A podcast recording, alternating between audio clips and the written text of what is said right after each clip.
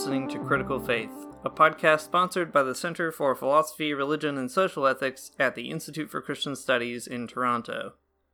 On Critical Faith, we explore the contours of religion in a plural society.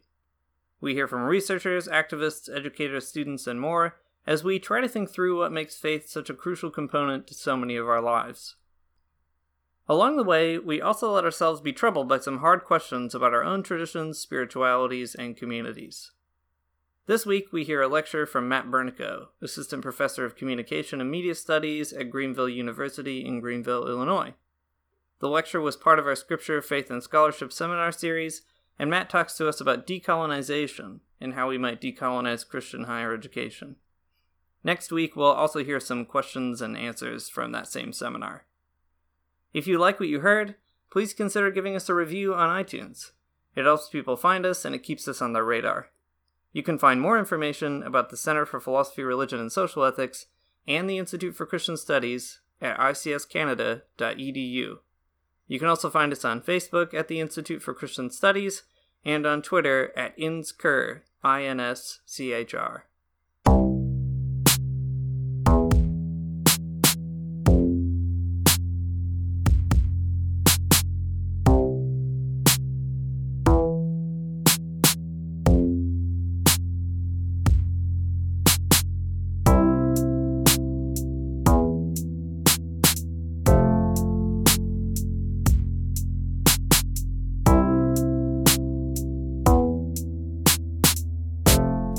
Welcome everybody to uh, the Institute for Christian Studies, to our Scripture, Faith, and Scholarship lecture series. Um, let me just say a little bit about first who I am, and then uh, what the lecture series is all about, and then I'll introduce our speaker for today. So I'm Ron Kuipers. I'm the president of the Institute for Christian Studies. I'm the director of the ICS's Center for Philosophy, Religion, and Social Ethics, and I'm an associate professor of the philosophy of religion. And um, today we're uh, happy to welcome uh, Matt Bernico to our Scripture, Faith, and Scholarship uh, lecture series. And uh, in Scripture, Faith, and Scholarship, um, the way I like to describe it is that ICS, we're often what we're about is giving people opportunities to think intentionally about what their faith means uh, to all aspects of their lives, whether they're uh, part of an academic community or uh, part of non-academic communities. But scripture, faith, and scholarship is a chance for us academics at ICS to ask about how faith informs our practice, how it informs our scholarship, our teaching. Um, so, scripture, faith, and scholarship, it's the relationship between scripture and faith and how that guides and shapes what we do here at ICS. So, it's, it's a moment for our, our community to intentionally think about that for ourselves uh, rather than curating an opportunity for other people to think about that. And then we invite people in to that discussion. So today we're very happy to welcome Matt Bernico. He's assistant professor of media studies and communication at Greenville University in Greenville, Illinois. All right, got it. Um, he is uh, the editor of an anthology called Ontic Flows Theorizing Digital Humanities. Um, and today uh, he's going to be speaking to us about uh, the title of his talk is decolonizing Christian higher education. So, without further ado, Matt, I throw the floor over to you. Welcome. All right, thank you. Thanks, Dean. Thanks, Ron. Um, thanks all for coming. Appreciate you giving me a chance to talk to you about some of my research um, and some of the stuff I'm doing. It's pretty exciting. Um, cool. Well, I have sort of a prepared paper, and I guess I'll just read through it because that's what you do when you're a boring academic. So, uh, keeping in line with those traditions, I'll get into it. Um, Cool. Uh, so in contexts like these, uh, sort of academic engagements, uh, where we have conversations about big ideas like ontology, modernity, and theology, there's a tendency to start from like an overly like disembodied sort of place. Um, and instead of starting with like the big ideas and disembodied ideas, uh, you know, I want to ground them in the flesh. I want to ground them in, uh, I guess, geography, um, and my my gatekeeping uh, credentials. So specifically, I speak from the geography of a midwestern U.S person, loaded with the privileges of being uh, a white dude in academia. That's just laying on the table, like in case it wasn't obvious. um, yeah. So, um, with that being said, you might be wondering, like, why I'm in front of you talking about uh, decolonial theory, and that's a really good question. I don't know. Um, I'll come back to it in a minute. There's a whole reason behind it, but um, it is kind of weird, uh, kind of speaking uh, in light of that privilege. It's something kind of have to figure out. Um, but first, I guess let me set up the problem. Uh, I guess that that I come to the table with and like why this is important to me um, and where it's coming from. So this is a uh, problem that I first took up and understood as a it's like an issue of institutional organization that I think will uh, express sort of my interest in decolonial theory and why it's important. So I'm the assistant professor of media studies at a small Christian liberal arts college in Southern Illinois. Um, on top of that, I'm also the assistant director of something called the Center for Visual Culture and Media Studies. Uh, and uh, it's also called the CVCMS. We have a nice logo. Um, that's that's about it though. Um, I'm not listing like these credentials because like they're impressive because uh, they're not. Um, but I'm listing these credentials to sort of draw out a problem that exists between the geography I'm speaking from and the credentials that I have, and then sort of like the global cultures of epistemology. Uh, the CVCMS, uh, the Center for Visual Culture and Media Studies, is one of those academic initiatives that administrators really, really love. Uh, it's interdisciplinary. It's an interdisciplinary effort to create new academic programming between art, English, digital media, and communication. So it's a bunch of these different departments sort of working together to do um, unique and interesting things for undergrads.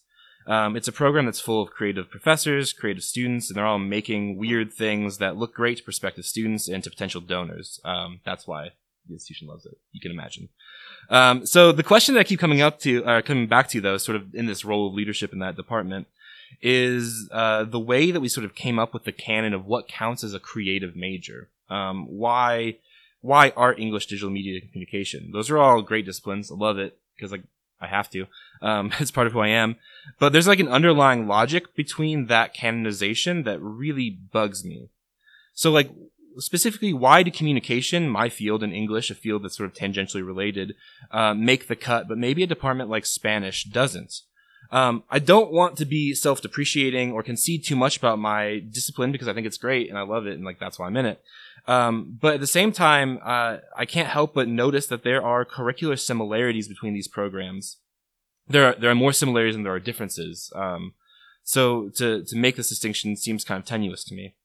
Perhaps the biggest difference uh, is that one is in Spanish and the other two are in English. Uh, and then looking at the curriculum of the Spanish program, um, if students enrolled in that program are, are learning many of the same skills as students in English or communication, say, uh, then why do departments that trade in English language get to speak to the ideas of rhetoric, media, and literature and all of their immortal universality, whereas Spanish is relegated to learning a language? It's uh, sort of demoted in the institution of, uh, of, of universities.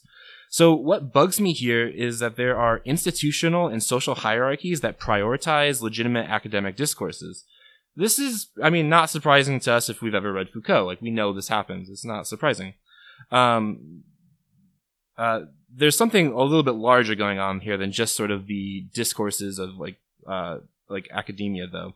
Um, there's something going on with the prioritization of discourses, uh, and they don't just stop at the level of institution. There's something above that. There's a broader uh, epistemic hierarchies that are at play, sort of globally, in the way we think about these uh, topics. Um, okay, so back to the question: Why am I doing this? Why am I the one in front of you talking about decolonial theory and not someone who's probably you know more fit? Uh, like this is sort of their passion. It's I kind of came into a secondary, uh, a secondary kind of thing.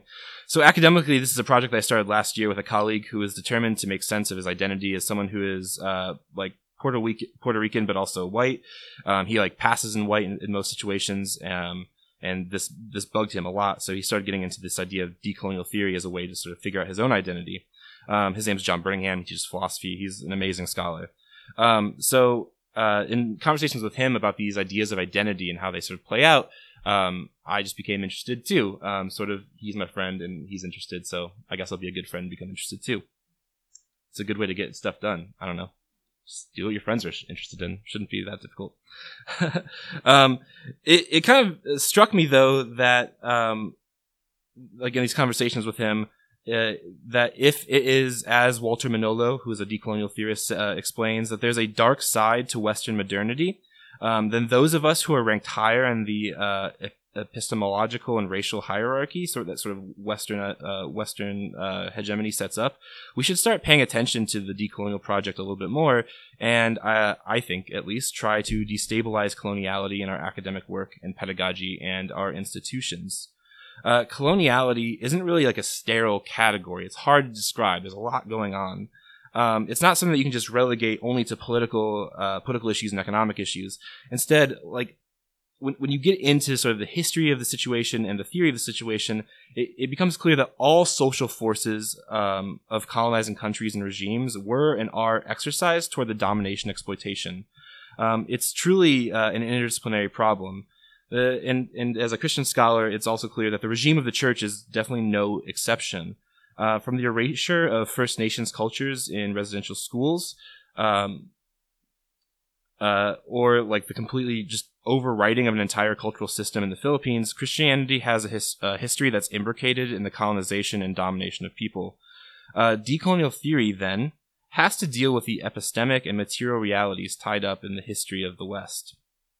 So the university, let alone the Christian university, which is the place I teach, um, is entangled in these issues in a way that would make the Gordian knot look like Velcro shoes. It is undeniable that the colonial project has been supported, aided, and amplified by the academic and religious institutions that um, at least I benefit from.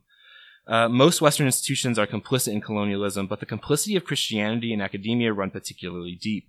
Some scholars in the decolonial project might even say, and they do say, that this complicity is too structural and just simply can't be undone in any like in any way. You'd have to kind of get rid of it all. Um, so maybe that's true. I hope it's not, but maybe. Um, but as someone speaking from the place of the Christian University, uh, this one specifically, it's so nice. I love it. I think there are some openings for like healing and change, some some ways we can kind of pull back from that colonial perspective. Um, that's my hope, at least. Okay, so espa- uh, escaping completely. I'm sorry, escaping complicity with colonization is like way too optimistic. Um, however, I think that uh, with a drastic change of course charted by dedicated Christian scholars like ourselves, um, we can start working through some of these issues and find uh, a possible room for a different future. So, briefly, I want to work through some of these issues in this talk. Um, I want to explain coloniality and decoloniality uh, because those are terms that mean a lot of things. I want to th- talk about uh, the archival mechanisms that reify Western knowledge, which is like a giant thing. Uh, and then finally, uh, maybe just offer a few introductory sort of ideas on ways to decolonize, to rethink, um, and to move away from sort of the uh, colonial uh, project. Okay, so um, in a really famous talk at the University of Berlin, uh, Puerto Rican social theorist Ramon Grosfoguel posed the following question how did we get to the point where male thinkers from five countries Italy, France, Germany, United Kingdom, and the United States became the epistemic foundation of the westernized university and the westernized global structure of power? One can observe any sociology department or any philosophy classroom in places as disparate as uh, Jakarta, Rio de Janeiro, uh, Berlin, or Milwaukee, and you're reading the same thinkers, the same texts, going over the same concepts. Moreover, these thinkers' texts and ideas are deemed essential not only to the disciplines in which they reside, but in many cases, these westernized ideas are like foundational for the general education of university students as such, right? Everyone reads Plato, everyone reads Kant, so forth, so on. Grosfoguel's point isn't that the curriculum in San Juan is too similar to the curriculum in San Francisco. Um, rather, his point is that such curricular similarities point to an implicit epistemic order that determines what counts as knowledge uh, and what constitutes standards for scholarly rigor. What ways of uh, being in the world are acceptable.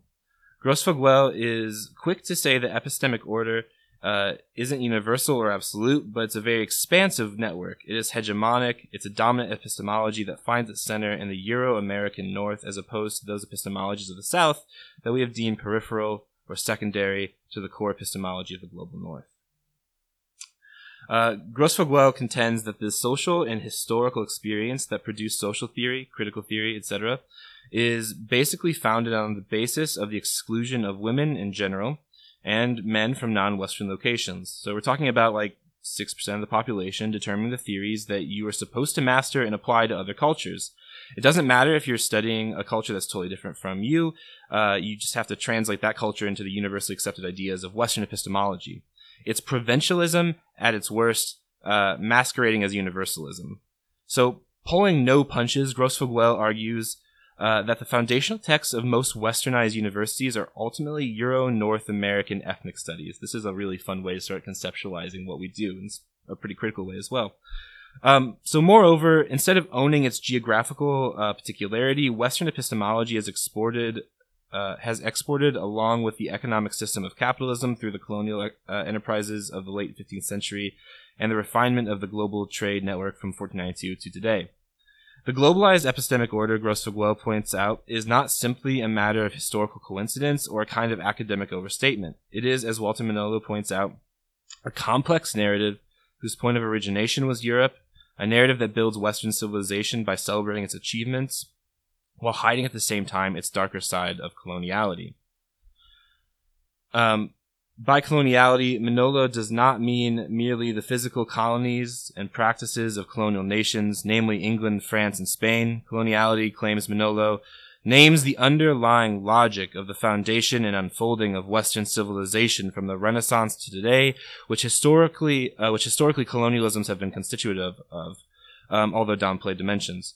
Coloniality is the darker side of modernity, aiding in the constitution of modernity while outlasting any particular colonial project. Thus, the analytic of coloniality, what Walter Mignolo calls de- uh, decolonial thought, consists in working to unveil how the logic of coloniality is at work behind Western epistema- uh, epistemic hegemony. However, the, uh, the analytic of coloniality is but one aspect of the larger decolonial project. Decolonial thought denotes more than just the analysis in ways, uh, the analysis of the ways in which the colonial matrix of power perpetuates Euro-North American epistemologies and values.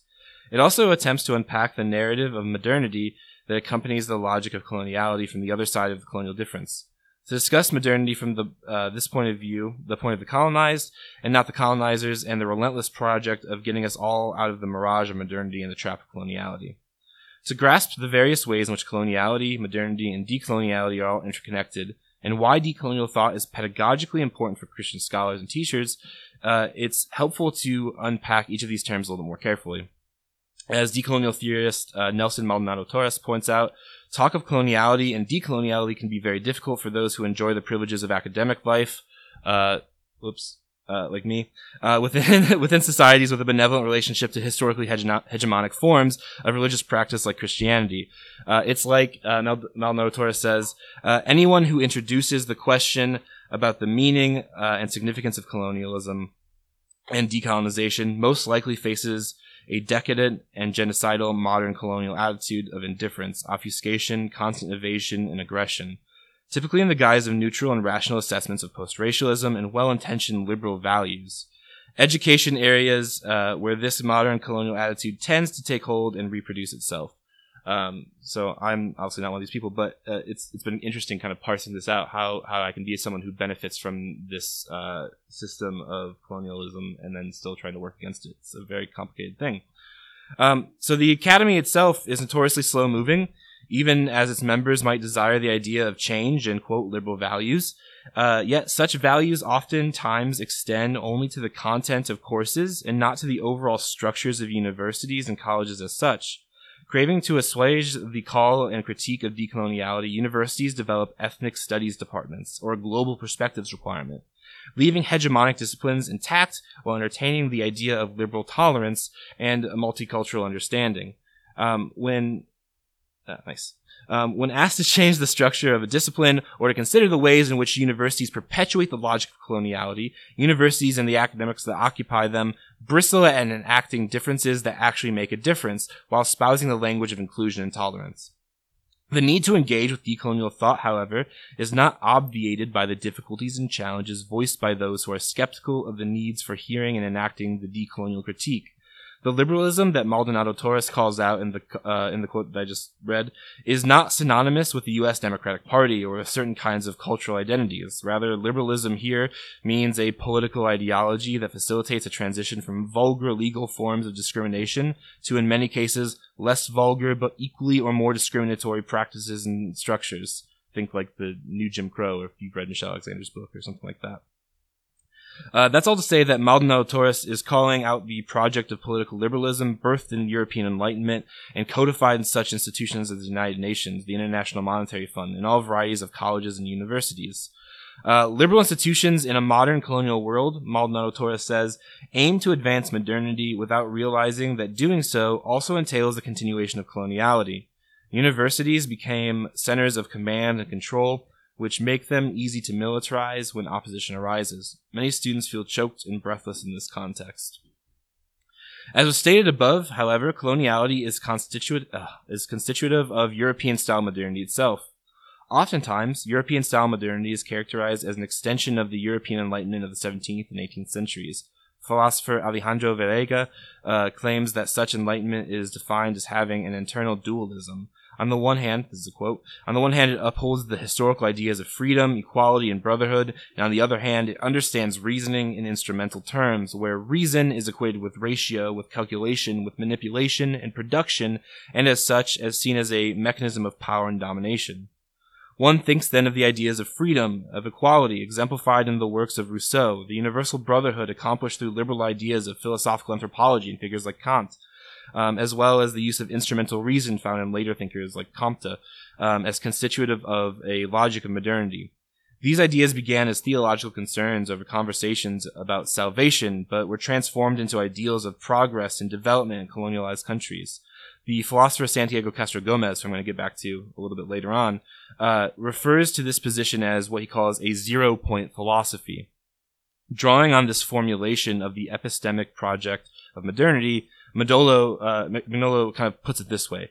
Basically, zero point epistemology is the ultimate grounding of knowledge, which, which paradoxically is ungrounded or grounded neither in geohistorical location nor in biographic politics, uh, uh, or in the biographic politics of knowledge, and it's hidden in the transparency and in the universality of what they call the zero point.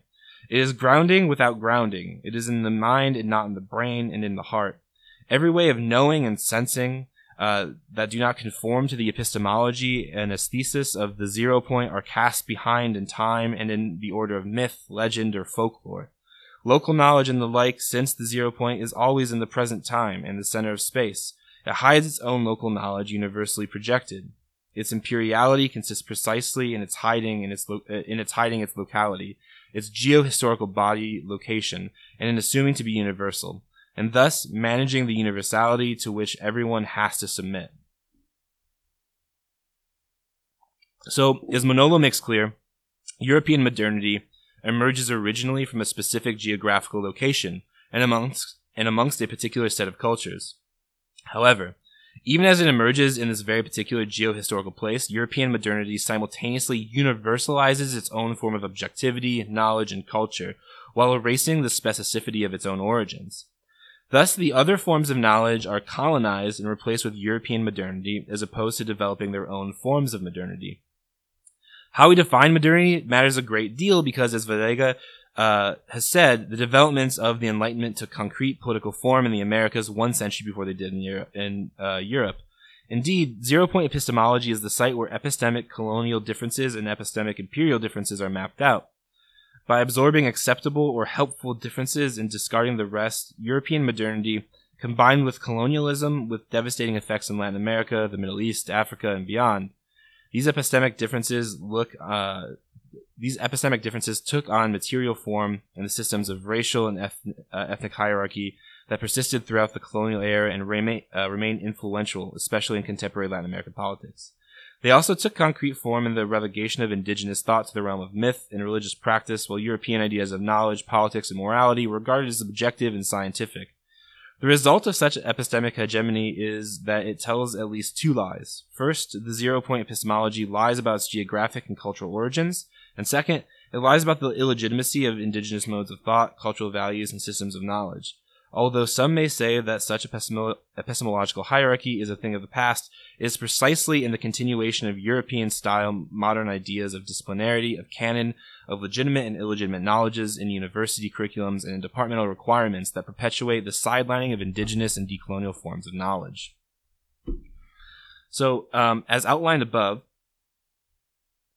actively de- decolonizing knowledge it's happening all over the world. There are research groups for it. Tons of scholars sort of invested in this um, practice. Um, and uh, but for Christian scholars to ally themselves with these decolonial practices, they got to start thinking about it a little bit harder. They need to start one recognizing scholarly canons are constructed to support the hegemony of colonizers, and two to understand, trust, believe, and legitimize the local knowledges of decolonial individuals and scholars and then finally, three, the decolonization of knowledge doesn't mean just adding new courses to our content, but uh, an overarching systemic change in the way universities reproduce specialized knowledge. For example, uh, learning about U.S. history within the epistemic hierarchy of the West uh, is very different than learning about U.S. history from the local knowledges of Latin America.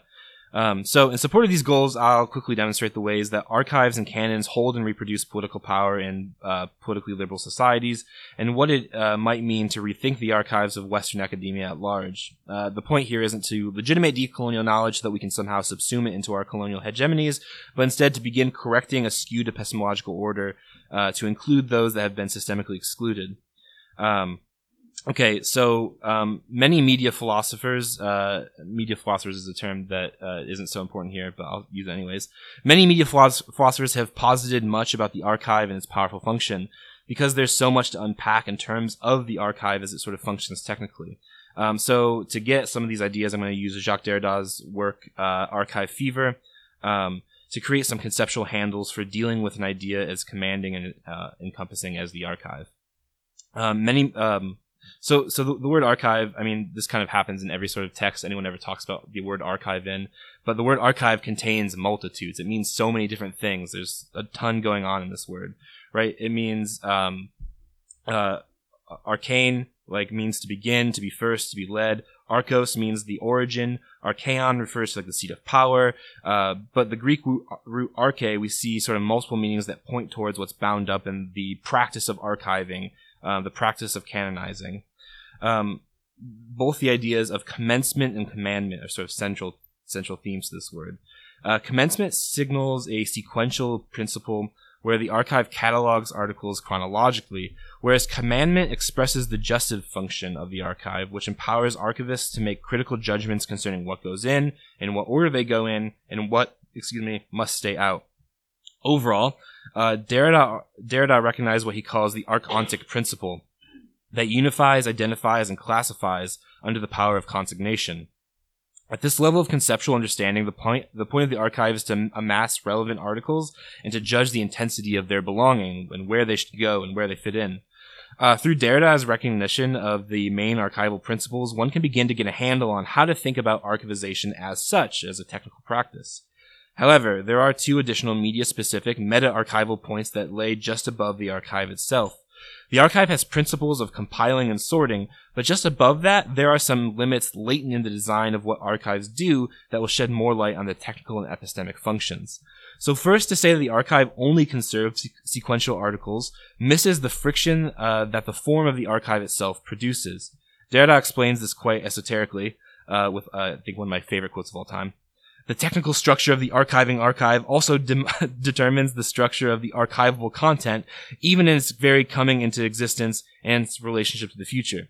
So what this means is that the archive is not like a smooth process of acquiring data, but to an extent, the archive itself creates the historical event that it archives. While, of course, the historical article would exist regardless of, it, regardless of its archivization, the archive alleviate, or elevates the object's archontic status toward more relevant human relationships. The point here isn't that uh, the, the, point here is that uh, some of the some articles that carry more significance to institutional archival logics, and some just don't. Um, after all, the history that people actually care about shows up in places like museums and not someone's basement or attic. The archive is a mechanism that places objects in the right places, according to a certain logic. Uh, further, uh, the archive only archives what is actually archivable, uh, which means that this creates problems uh, for the histories that are expressed in oral uh, media. Shortcomings in archivable processes necessarily exclude some articles and artifacts. The meta archival discourse concerning what is and is not archivable is expressed most poignantly in Brian O'Doherty's book Inside the White Cube. O'Doherty uh, gives uh, insight into the ways the construction design of art gallery space have changed how art is and looks. Um, it is no mistake, uh, this was surprising to me, but it is no mistake that paintings are square and flat. That's the way that they're sort of the, the gallery space is designed. So O'Doherty explains that uh, we have now reached a point where we see not the art but the space first. A gallery is constructed along laws as rigorous as those uh, for building a medieval church. The outside world must not come in. The point is that while there is a certain logic that acts as a gatekeeper to the archive, the gate is only designed to let certain formats in as matter of design potentiality. Second, one institution archives is not done transparently. There is still another principle that guides both the commencement and commandment that is only seen through a glass darkly. There's no archive of archival logics. However, to speculatively create an archive of archival logics is a project that looks uh, that would look for like what's been left out, who's excluded, and uh, what is exalted above other things, and maybe rebalance that. So, while keeping these media philosophical points in mind, one can begin considering the archive more critically. One critical point that emerges quite clearly is that the archive is the juridical is a juridical organ of institutions. However, um, here there's a change in scope, departing from the archive as such and moving to the archive as an impulse to consign, incorporate, and organize epistemic structures of knowledge. The second sense of archive re- references the material mechanisms that prioritize Western epistemology, uh, Western epistemological paradigms that include interlocking regimes of governments, organized religion, disciplinary systems like academia, and a bunch of others. Uh, Derrida goes so far to say that the archive is a force that exercises the powers of an institution in order to assure its conservation. It's a force that chronologically cata- uh, catalogs as well as decides and judges the legitimacy of an artifact uh, or an article. So no institution can come into existence without its archive, and no institution will continue to exist without its archive. The juridical function of the archive is what Derrida calls the violence of force. Uh, it builds a body of articles and artifacts through the imposition of a rule of law and a rule of exclusion. The term violence of force, as I'm sure you guys all know, signals a point of inspiration for Derrida, Walter Benjamin, and his essay Critique of Violence. Uh, Derrida's explanation of the juridical function of the archive is powered by Benjamin's larger insight concerning the confluence between violence and law. Uh, Benjamin explains uh, this relation saying all violence as a means is either law making or law preserving. If it lays claim to neither of these predicates, it forfeits all of its validity. The point of making this connection demonstrates that the archive is a technology employed towards state building, uh, state building, disciplinary punishment, colonial expansion, profit accruing, and the reification of ideologies. Archives are arranged and organized by an opaque principle that are themselves uh, essential in the validation of conservational and exclusionary violence. The archive establishes the official opinion or narrative of a situation, and to control these validated forms of knowledge is to wield power over others who cannot establish legitimate knowledges. It's all, it's at this point uh, that this section can begin to speak about the relationship between epistemic hierarchy produced in colonialist projects and the archive. Many scholars, especially in Latin America, set out to describe and subvert the uh, subvert colonialism through critique, critiquing the ways Western institutions push the knowledge of colonized people to the side and discredit it as uh, less than knowledge produced through the regimes of seemingly objective Western technoscience. The critiques supplied by Ramon Grosfoguel, Enrique Dussel, Walter Mignolo, Santiago Castro Gomez, and others are invaluable. Uh, while they do the heavy lifting of the critique, uh, it's left up to others to take up these criticisms to heart and rethink the the academic archives in both their logic and design. And in doing so, hopefully we can practice a new mnemonic technology that makes new decolonial worlds possible. In light of these, in light of these observations, it's clear that suggesting some new mode of organizing and preserving knowledge is far too big for like a, this talk. We can't just do it in like 45 minutes. Um, it's basically like a pretty revolutionary project that uh, I guess if people were invested in would have to be carried out for generations. However, um, where Western scholars can begin to think through these tumultuous issues is with opening their own personal classrooms, reading lists, and curricula to voices and to places that are usually pushed to the periphery uh, or left out of the canons of Western scholarship altogether. Uh, the point isn't to introduce new policy on including X number of other voices, but instead to reorient the regime of epistemic hierarchy, um, less hi- hierarchy and more sort of rhizomatic assemblages of knowledge, where we can put different people in dialogue with one another rather than you know, valuing one type of knowledge above another. Christian institutions specifically ought to find this instruction particularly compelling because it's in the Christian DNA to be hospitable and open towards the other, especially when history demonstrates the perfection of te- techniques of othering. Uh, further, rethinking whose voice, uh, whose voice uh, and accounts are allowed into our intellectual archives and canons gives students the opportunity to know what other others outside North America and Europe can reveal, um, new insights throughout criticisms in, in short, it, begins the work of expanding the imagination behind uh, how one understands academia and how students understand their place in the world. Okay, it's the final section here. This project, uh, laid out laid out above, is the platform for a lifetime's work. To begin rebuilding a new academic hegemony in Christian higher education requires a complete reformation of thought. Not a university with one type of knowledge, but a pluriversity, Plural in the sense that knowledge is produced within cultural situations, and to take all knowledges just as seriously as our own requires the representation of heterogeneous thought throughout curriculum and institutional goals. A new organization with higher, within higher education necessitates that the racism and sexism and national chauvinism grounding production of knowledge in the West must be demythologized and overturned. To do this work, scholars in Christian higher education must hope, similar to the Zapatistas and Chiapas, that another world is possible and that another pedagogy is possible. So um, I'll conclude a few thoughts on maybe what that looks like. So, uh, decolonial concerns, whether they are housed under the label or not, are nothing new to Christian colleges and universities, uh, the, the academy at large. We, we've done things like this before, but rarely do we call it this, and rarely do we take up this sort of critical of a stance about it. Um, many Christian colleges and universities have incorporated global studies or cross-cultural components into their general education curriculum, while many others have developed a variety of academic majors in the uh, the area of what we might just call ethnic studies. The logic of these programs and curricular initiatives is fairly simple. If Christianity is a global missionary phenomena, then students should know something about cultures other, cultures other than their own, where their own culture typically means the white Euro-American culture. Given the historical missionary drive of Christian educational institutions, this argument for implementing ethnic studies programs is fairly compelling, yet it's not without significant problems. Ethnic studies and area studies belong with uh, uh, I'm sorry, ethnic studies and area studies, along with them, emerged in the 1960s uh, in, the, in, American universities, as well as a result of the longstanding push for a quote university of the third world, which didn't just teach hegemonic Euro-American history, culture, and values, but took the history, culture, and values of underrepresented groups seriously. However, as Maldonado Torres argues, those committed with the I'm sorry, those committed with the liberal arts curriculum and division of knowledge tend to see ethnic studies as an undesirable field whose relation to social movements make it suspect, as an unsophisticated scholarly practice that is haunted and fundamentally limited by feelings of nostalgia, cultural nationalism, or ethnic na- essentialism.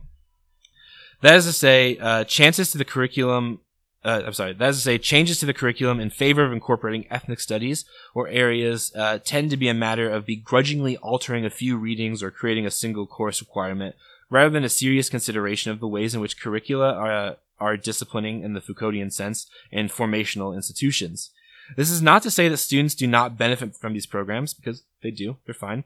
Um, rather, it's to say that, the, that such efforts do not go far enough, and as Maldonado Torres points out again, uh, when push comes to shove, defenders of liberal arts education, and humanists in particular, tend to distance themselves from ethnic studies when their own disciplines come under scrutiny or attack. Maldonado Torres saves his strongest critique for those disciplines contained under the umbrella term of just the humanities. While there is no shortage of epistemic hegemony present, uh, present within the social science, Maldonado Torres singles out the humanities precisely because they are, along with ethnic studies, uh, they're perceived as fields that uh, do not produce profit. Humanities disciplines uh, thus characterize the so-called crisis of the university uh, in, re- in the relatively simplistic terms of economics or corporatization, over and against the traditional education of the whole person found in liberal arts education. Thus, Maldonado Torres argues. The great crisis of the age of the university is presented in terms of an encounter between the liberal humanities and neoliberalism, a duality that preserves the presuppositions that keep interdisciplinary and emancipatory fields like ethnic studies as a temporary complement uh, of the humanities or as a threat.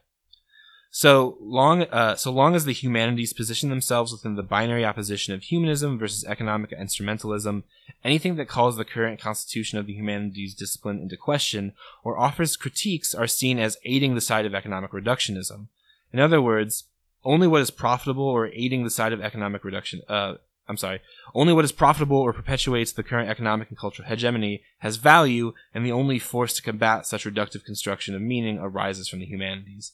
But Maldonado Torres points out that a purely economic analysis of the crisis of the university and the precarious position of the humanities within said crisis needn't be the only way to analyze struggles of higher education and the value of particular disciplines. The crisis of value faced by humanities in light of neoliberal economic policies produces, quote, the kind of questioning that communities of color have usually faced.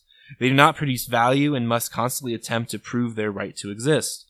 Maldonado Torres thus concludes that neoliberalism seems to be informed by the logic of racism.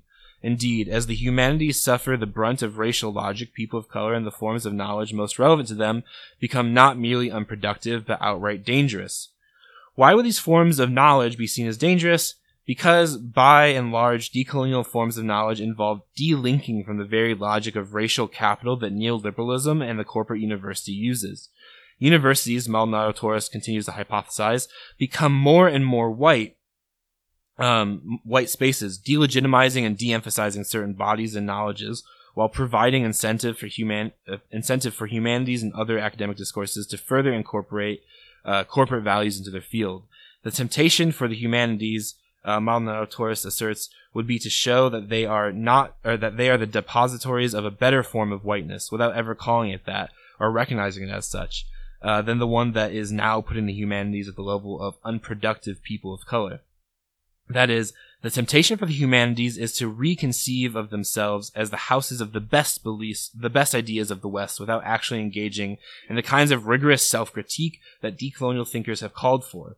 Humanities courses then become hagiographic surveys of great thinkers, including scholars of color and women, without thinking through the forms of knowing that they reinforce. Changing one or two of the readings is a nice gesture, but doesn't go far enough. So, what Maldonado Torres offers as a corrective to the problem of the humanities and neoliberal racist logic is the following. It would be a fundamental mistake to critically evaluate the attack on the university today and the position that the humanities face only in relation to economics or neoliberalism. Race, racism, and neo-apartheid are equally important considerations, as well as the legacies of colonialism, slavery, and heteropatriarchy. And all these must be looked at in interconnected ways. Doing so is part of the very analytic framework that ethnic studies and related fields often follow. As a result, the contrary to the desire of self-preservation, it seems to me that the humanities can do better is to expand their analytic vision, recognizing the racial logic operating in the context of increasing apartheid, and take emancipatory and decolonial epistemological projects more seriously. Even to the point of considering a transition from the emphasis on liberal arts training to the cultiva- for the cultivation of emancipatory and decolonial acting and thinking. Rather than focusing on carving out a space with neoliberal orders of meaning and economics for humanities disciplines to survive, these disciplines should embrace the kind of questioning that has been going on in ethnic and area studies for years. Interdisciplinary, intersectional, and pluriversal analyses are what is needed in place of disciplinary gatekeeping. Thus, Maldonado Torres offers, offers both a critique of humanities and general education curricula while also offering a way forward. It's by delinking from westernized epistemic hierarchies and ways of being in the world, embracing geographical knowledge and border thinking, and promoting pedagogies of loving that universities can uh, educate against domination and neocolonialism. The first task of de- decolonial epistemology, Mignolo tells us, is learning to unlearn in order to relearn and rebuild he uh, a quote from Mignolo is uh, we will find our sources not necessarily in the canon of Western thought, but in the corpus of decolonial thinkers. The imperial language, uh, the imperial languages of institutions. Um, this task requires rethinking the ways in which epistemology, and by extension pedagogy, is fundamentally geopolitical.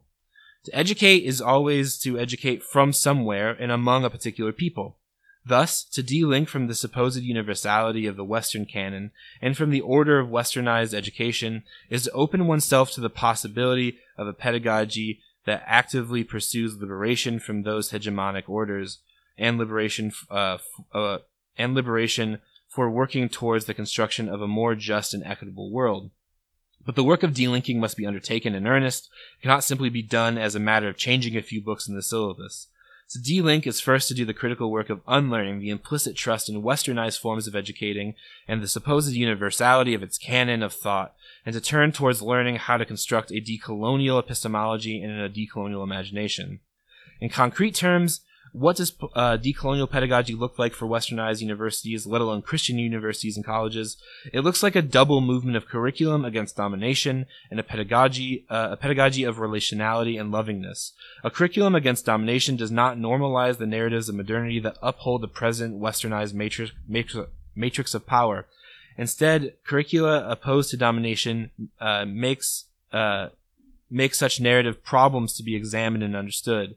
It, they treat uh, they treat the, much of the canon of Western thought not as universal, but as a form of Euro-American ethnic studies, and emphasize the ways in which Eurocentrism, colorism, racism, and economic inequalities all work to produce a colonial matrix of power that represses the freedom of all.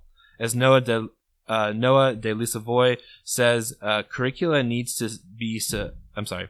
Curricula needs to systemically center both historical and contemporary contributions to all domains uh, that have emerged from outside the United States and Europe, but also those marginalized within. Such curricula would uh, reconstruct the boundaries of disciplines and the logic internal to them, while also giving uh, giving Africana, Latinx, Indigenous, LGBTQ perspectives and struggles a strategic priority. Curricula against domination moves beyond engaging uh, in critique and looking for otherized uh, otherized voices. Um, it provides students with a framework for imagining a new glo- uh, new global knowledge, culture, and society.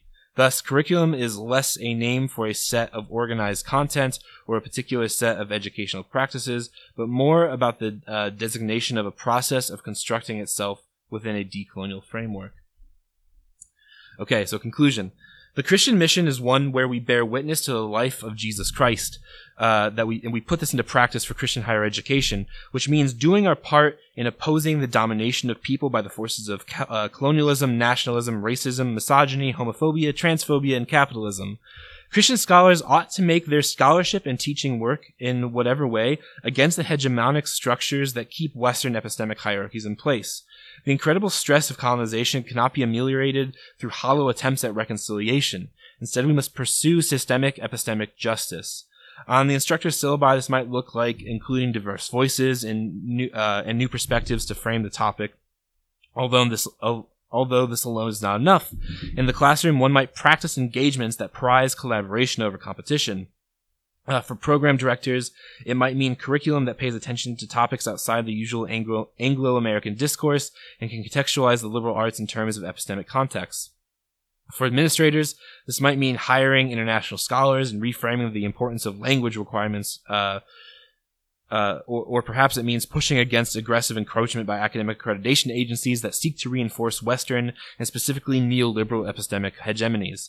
If Christian scholars seek to bear witness to the person of Jesus Christ by practicing hospitality, neighborliness, and justice, they must begin by burning the candle at both ends. Not only developing new decolonial pedagogies, but also fighting for epistemic shifts at the level of institutional politics decolonizing the Christian university is more of an eschatological hope than it is a project that one can undertake with a checklist and a committee. But uh, to hope for justice is itself a Christian practice. So we pray for justice, we pray for the decolonizing of our institutions, and toward the liberation of all people. Thanks.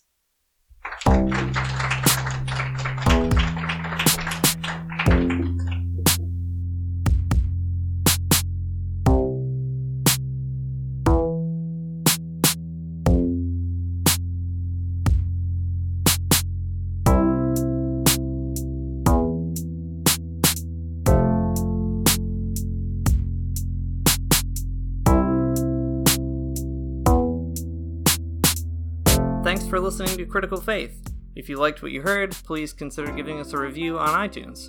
Also, you can catch up with us again on social media, on Facebook at the Institute for Christian Studies, and on Twitter at INSCHR, I-N-S-C-H-R. Next week, we'll hear some questions and answers from Matt's talk, and we'll talk to you then.